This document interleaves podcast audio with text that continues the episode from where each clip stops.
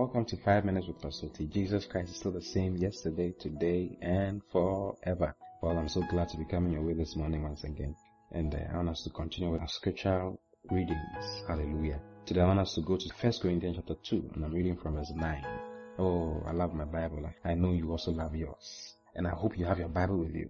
Alright, so 1 Corinthians chapter 2 from verse 9. He says, But as it is written, eye has not seen. It's so nice reading some of these things. You have no idea. As it is written, eye has not seen, nor ear heard, neither have entered into the heart of man the things which God has prepared for them that love him. Do you love God? I know you do. That is why you're hearing me.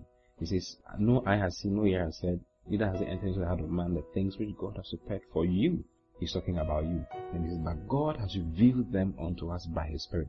God has revealed those secret things, those things that no man has seen, to us. How? By the Holy Spirit. Now, if you remember in John chapter 16, when Jesus was talking about the Holy Spirit, he mentioned how that when the Spirit of truth is come, he shall guide you into all truth.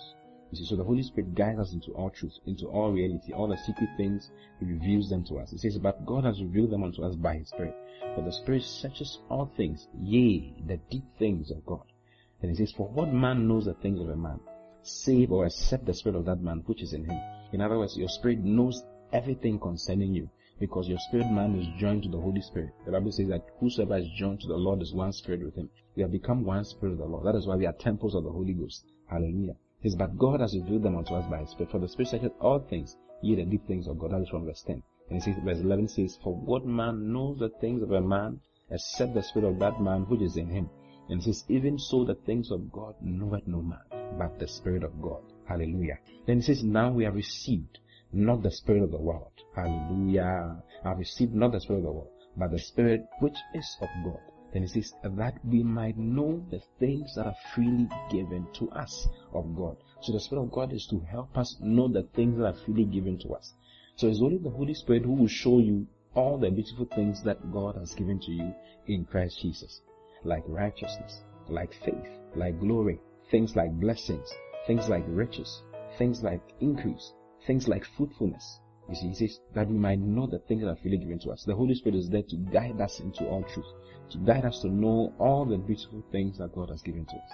Then he says, when he gives you the ability, he helps you find out what you're supposed to have. Then he says, which things also we speak. That is in verse 13. Today I'm actually talking to you about which things also we speak.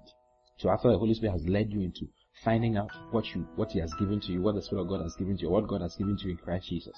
And I've mentioned some already. Goodness, is for you. Bible says that goodness and mercy follows us.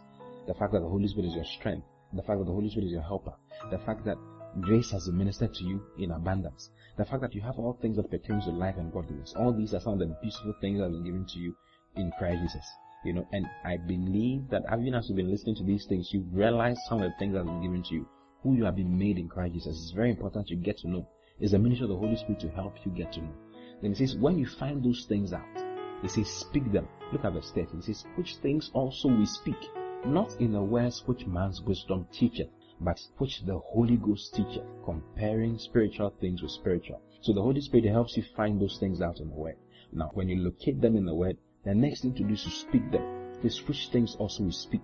Which things also we speak. So if you found out that you have faith in the Word, what do you say to yourself? I have faith. I have the faith of God. So you don't pray, you never ever pray for faith because you do have faith. Because it has been communicated to you and the Holy Spirit has helped you find out that you have faith. You see, you are not a sinner anymore. There's goodness and mercy that has been ministered to you. There's great grace ministered to you. When you find them in the scripture, the scripture is spiritual. It says comparing spiritual thing to spiritual. What is the meaning of comparing spiritual thing to spiritual? In other words, comparing what is written in the Word of God with what the Holy Spirit is saying to you. And as you compare them and you find them out, you speak them with your mouth. Hallelujah. So I want you to say to yourself today that I'm blessed with all spiritual blessings. Increase is mine, glory is mine. I go from one level of glory to the other. My path is as a shining light that shines brighter and brighter unto the perfect day. All these things are brought to you by the Holy Spirit. It helps you find them out. And as you find them out, you speak them with your mouth. Keep speaking today. Speak those things which the Holy Spirit has showed you from the scriptures. I love you so much. I'll see you again tomorrow. Until then, stay blessed. Bye bye.